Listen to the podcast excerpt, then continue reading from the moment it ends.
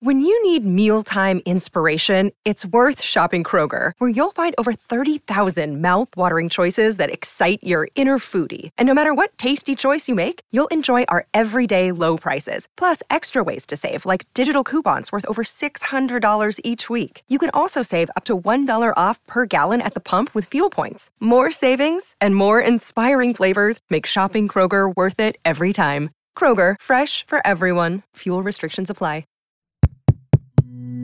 This show is part of the HeadStuff Podcast Network. I'm Conor Reid with words to that effect stories of the fiction that shapes popular culture. What does the Gothic mean to you? I'm standing outside Christ Church Cathedral in the centre of Dublin. Think of the word Gothic, and for many people, it will be architecture that springs to mind. Gothic cathedrals in particular, with their pointed arches, ribbed vaults, and flying buttresses. Flying buttress is a great term. There are lots of them right here beside me, helping to distribute the weight of the vaulted ceiling of the cathedral. Christ Church is a Gothic cathedral because it was built in a Gothic style in the 12th century.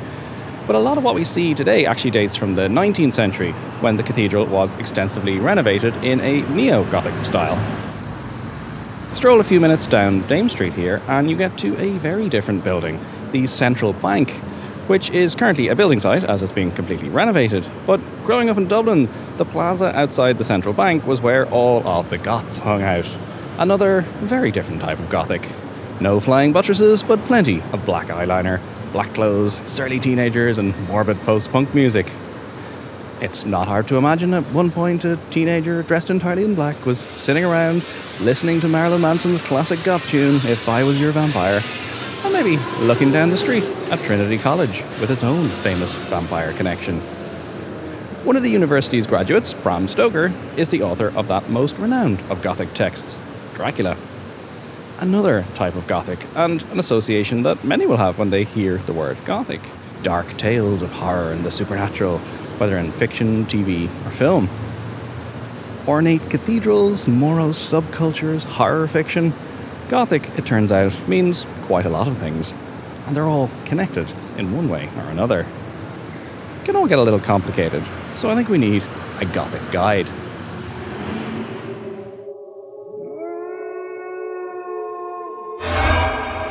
I'm uh, Dale Townshend. I'm um, Professor of Gothic Literature in the Manchester Centre for Gothic Studies at Manchester Metropolitan University. And uh, I'm interested in all aspects of the Gothic, but my um, particular field of research is Gothic writing of the 18th and early 19th centuries. So, if you want to understand the history of the Gothic, you've got to go back to the Goths who you might recall as that tribe of northern Europeans who sacked Rome in the 5th century. What we know about the Goths tends to be largely from a Roman perspective, and as you might imagine, this is not particularly positive. As with the Vandals, who also clashed with Rome around the same time, and where we get the word vandalism from, the Goths were seen as destructive, barbarous, violent. This sense became particularly common during the Renaissance to describe art and architecture. In that context, Gothic means something that's a little deformed, perhaps, a little wild, a little uncouth, something that resists the mannered, smooth surfaces and rhythms and perspectives of classical art. Um, something that is in some ways unenlightened, something that is um, associated with darkness, barbarism. And that is how the term circulates negatively in the work of Italian humanists. Remember, they're recovering classical civilization and classical culture. So anything that is anti classical, like the Gothic, is dismissed and uh, as seen as kind of bad taste. In Britain, though, in the 17th century, this all gets completely upended. If Gothic is the opposite of the beauty and order of classical Rome, then that's fine when Rome is being held up as this ideal. But what happens when suddenly you don't want to celebrate Rome because it's the home of the Pope and Roman Catholicism, and your country has just had a glorious revolution and deposed the last Catholic monarch? Well, then maybe Gothic suddenly isn't such a bad thing after all. So, what happens here is that through several sleights of hand and rhetorical shifts and some convenient misrepresentations and mistranslations, The Anglo Saxons and the Jutes, the kind of original inhabitants of Britain or those who came to Britain, um, are misrepresented as Goths and part of the ancient Gothic tribe. And it, it's believed that these Goths who came to England established in Anglo Saxon society early forms of democracy, what we would now call democracy, although in the 18th century the term is kind of freighted with a number of negative meanings. But these um, Anglo Saxons were Goths and established some primitive forms of government that have persisted right until this day, so the late 17th century believes. And what we are doing in this glorious revolution, in vanquishing the Stuart line of kings and the autocracy of the Stuart line of kings and the divine right of kings that the Stuarts had invoked, all we are doing is re establishing ancient Gothic liberties. So we now have another type of Gothic, one connected with politics and an idea that Northern European democracy could be described as Gothic. At this point, we don't really have anything that we might recognise as Gothic. Today, there are no dark and gloomy castles, no ghosts or supernatural elements, no horror. As we'll see, this will all soon come. But there is one figure who is particularly important here William Shakespeare, a man tellingly described as our Gothic bard. Elizabeth Montagu calls him our Gothic bard um, in her essay on the writings and genius of Shakespeare in the late 1760s. So, what she means by Shakespeare as our Gothic bard is well, first of all, he's natively English. Secondly, he doesn't derive from a classical tradition in keeping with the anti uh, classical, anti Roman impulses of the word Gothic. But thirdly, his plays are replete with imaginary beings, with ghosts, with fairies, with goblins.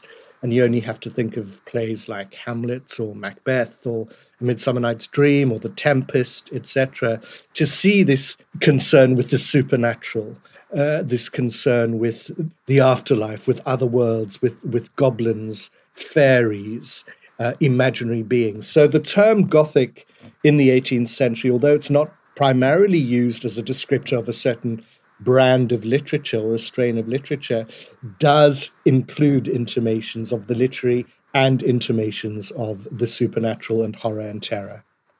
So, leading up to and into the 18th century, there are a lot of often wildly contradictory ideas emerging. Gothic is bad, it's destructive and barbarous and uncivilized, it's not Roman in a classical sense. But it's also not Roman in a Catholic sense, so maybe that's good. Maybe we need some barbarism. Maybe all that classical art and architecture is just too European. We need something that is natively English, like the Gothic, with those Goths, now don't dwell on this for too long, from Germany. So there's a lot going on here. But luckily for this podcast narrative, there's one figure around whom a lot of this comes together Horace Walpole.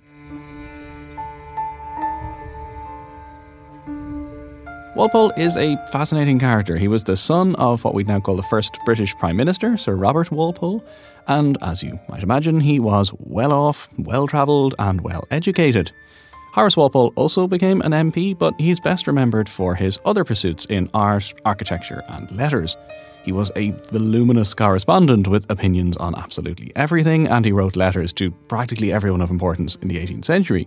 He was also an art collector and antiquarian, and a writer. He even had his own private printing press. In the history of the Gothic, though, he's remembered for two things a book and a building. Let's start with the building.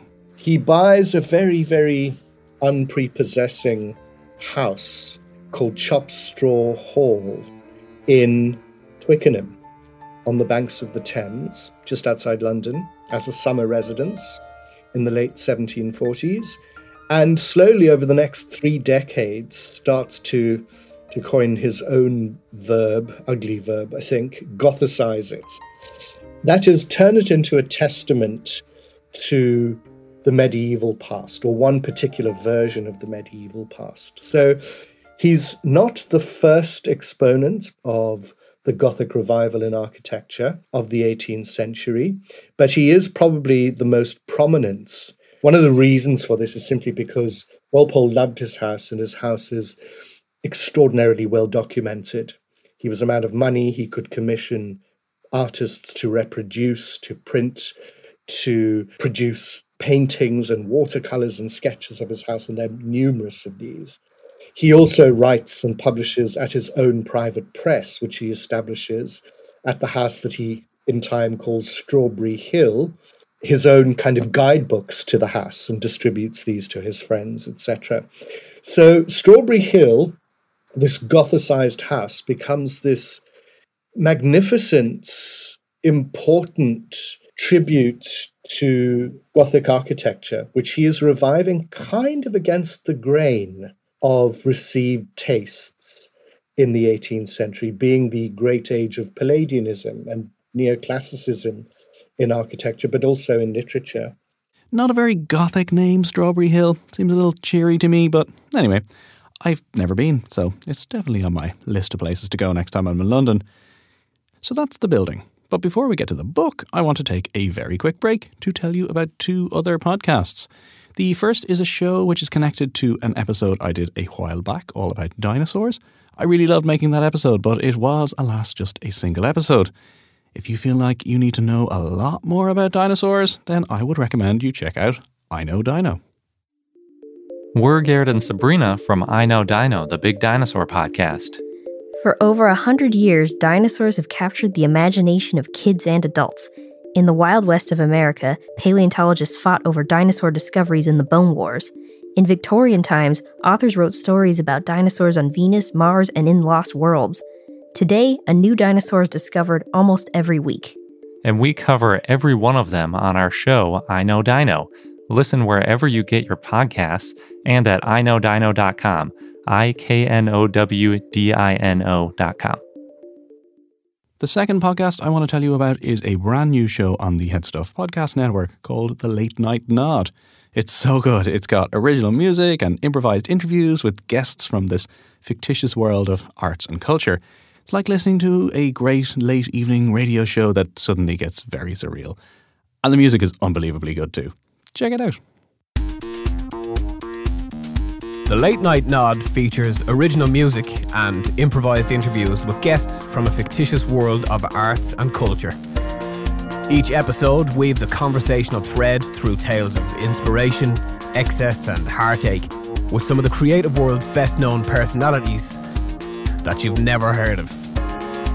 Join some of Ireland's most talented actors and comedians as they step into the world of the Late Night Nod. So back to Horace Walpole, the owner of an outrageous Gothic mansion. In 1764, he decided to publish a story, The Castle of Otranto, a work that's generally agreed to be the first Gothic novel.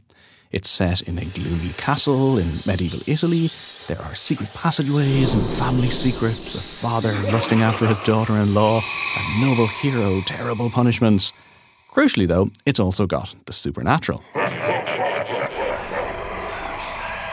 He also, of course, writes what historians of literature tend to regard as the first modern Gothic novel, which is The Castle of Otranto, which is a short, sometimes funny, sometimes camp, always outrageous romp through a castle, sometimes said to be Strawberry Hill, or I don't think that is a particularly convincing reading of the novel, um, involving the supernatural, introducing a ghost, here novelly to prose fiction, taking the ghost from the Shakespearean stage largely, but also from the Romance tradition of medieval and Renaissance literature, and injecting it, as it were, into short prose fiction, because Walpole says, you know, the novels of Richardson and Fielding have become dull.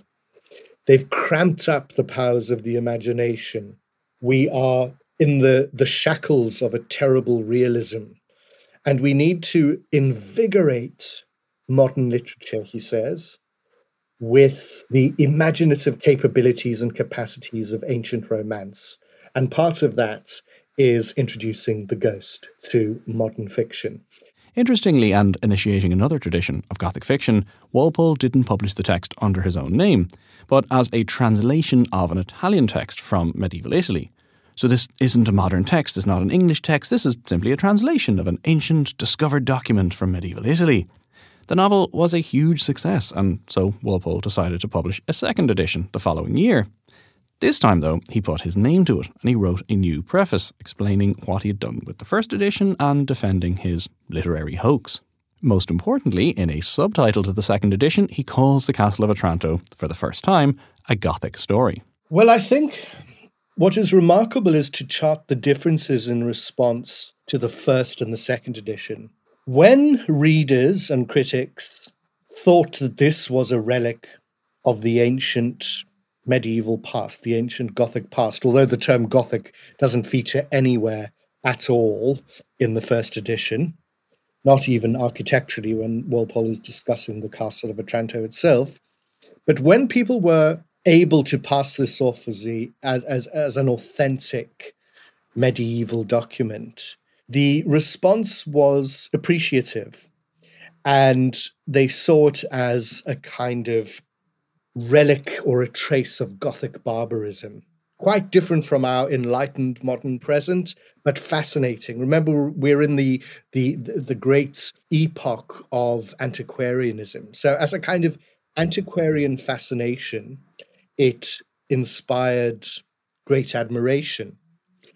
But when Walpole reveals himself as the author, and by implication, the fact that this text has modern origins, the reception changes almost overnight. And the same critics who celebrated the text for the first edition denounce it as some sort of monstrous aberration that has manifested itself in the present moment. How, how could culture possibly produce this Gothic devilism, one critic says?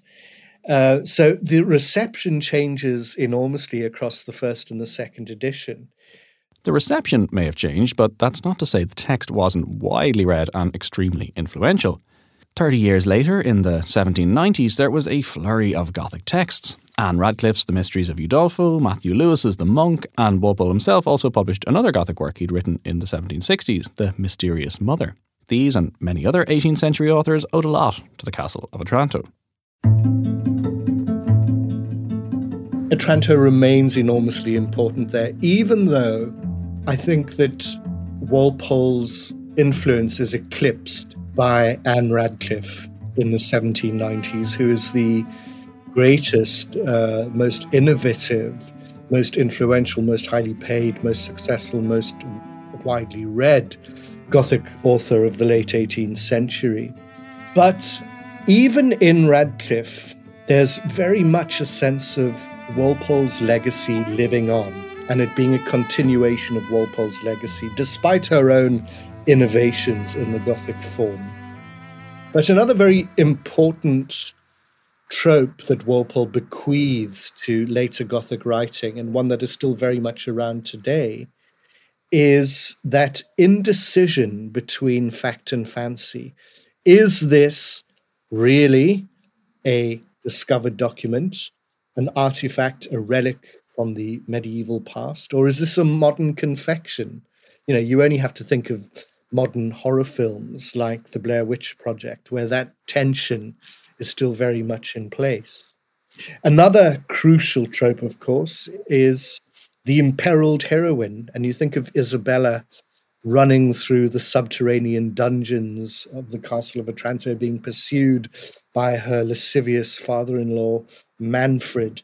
And that trope of the imperiled heroine becomes crucial to women's Gothic writing in the 1790s, not only Radcliffe, but a host of other writers. It becomes crucial too to Matthew Gregory Lewis in The Monk and still very much in place in the 19th century and even today.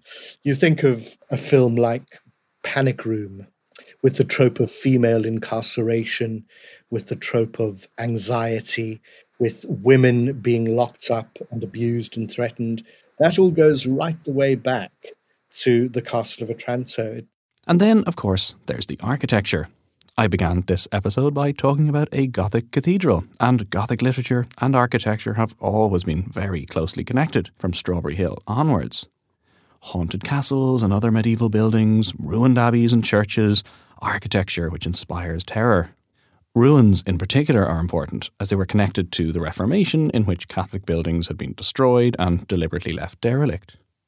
So, architecture shapes and structures Gothic fiction, as in the chapels and bedchambers, secret trapdoors, and claustrophobic corridors of the Castle of Otranto. But it also inspires Gothic fiction in a much wider sense. There were debates at the time around what type of architecture was more likely to prompt awe and terror and flights of fancy the classical buildings of ancient Greece and Rome, or the castles and cathedrals of medieval times.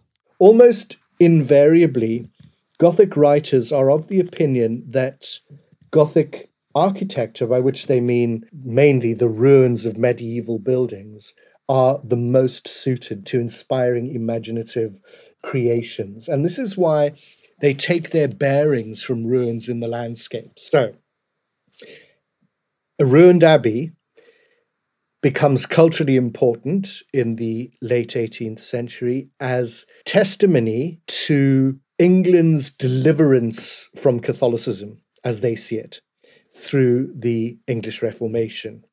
So, what happens in these ruins is Gothic writers project fancies or visions of medieval life into them peopling them with ghosts, with evil friars, with dreadful imaginings, in order to, I suppose, culturally in the present moment, distance Britain from this benighted Catholic unenlightened past. A benighted Catholic unenlightened past, but one that is still very much attractive because of the frisson of otherness, of horror and terror, one that we can't quite let go of.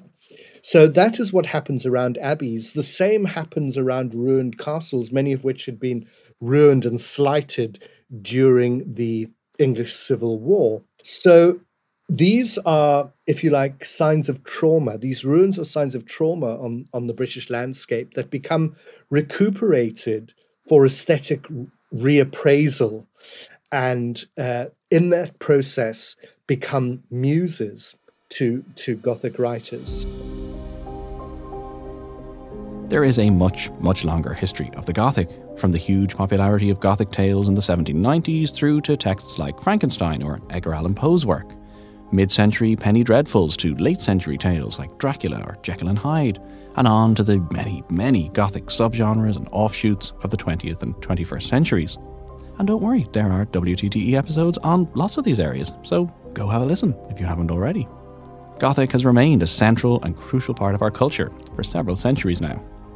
One of the well rehearsed, perhaps over rehearsed cliches of Gothic scholarship is that Gothic always arises in moments of cultural crisis, be it the French Revolution, be it the fin de siècle of the late 19th century, be it anxieties around war and climate collapse and immigration in our own cultures. And Gothic always helps to kind of punctuate, work through, embody the anxieties of any particular culture at any particular time. That anxiety model is severely limited, I think, because Gothic is a lot more than just an articulation of cultural anxieties. But nonetheless, there is something to say about that way of understanding the Gothic. So there's always um, the sense in which Gothic is a kind of dark mirror to what is happening in any particular historical presence at any particular moment in time. And I think for that reason, it is in the Gothic that we we uncomfortably recognize ourselves. It's in the Gothic monster that we see so many of the fears of our own cultures represented, misrepresented, inverted, and made to stand up as examples of virtue and vice. So Gothic is, is, is enormously important, even though it's not written in a, in a mimetic representational mode, even though it, it draws on fantasy and, and romance. It is one in which we can catch glimpses of the so-called real all the time. And that's one of the fascinating um, paradoxes of, of Gothic fiction and film from the 18th century right through to the present day. Sometimes, when it feels like it did to Walpole all those years ago, that we're in the shackles of a terrible realism, the Gothic can be truly liberating.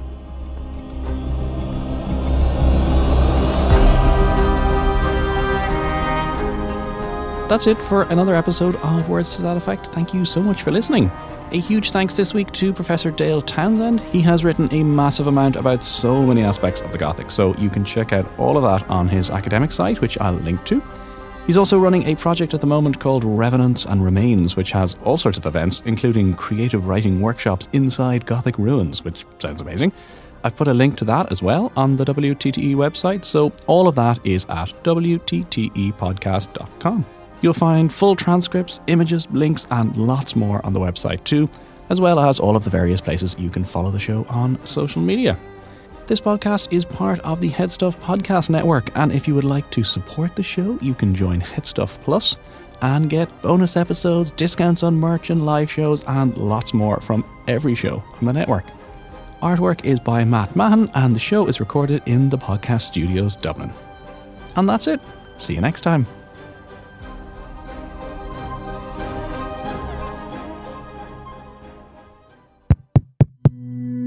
This show is part of the Headstuff Podcast Network, a hub for the creative and the curious. Shows are produced in association with Headstuff and the Podcast Studios Dublin. Find out more or become a member at headstuffpodcasts.com.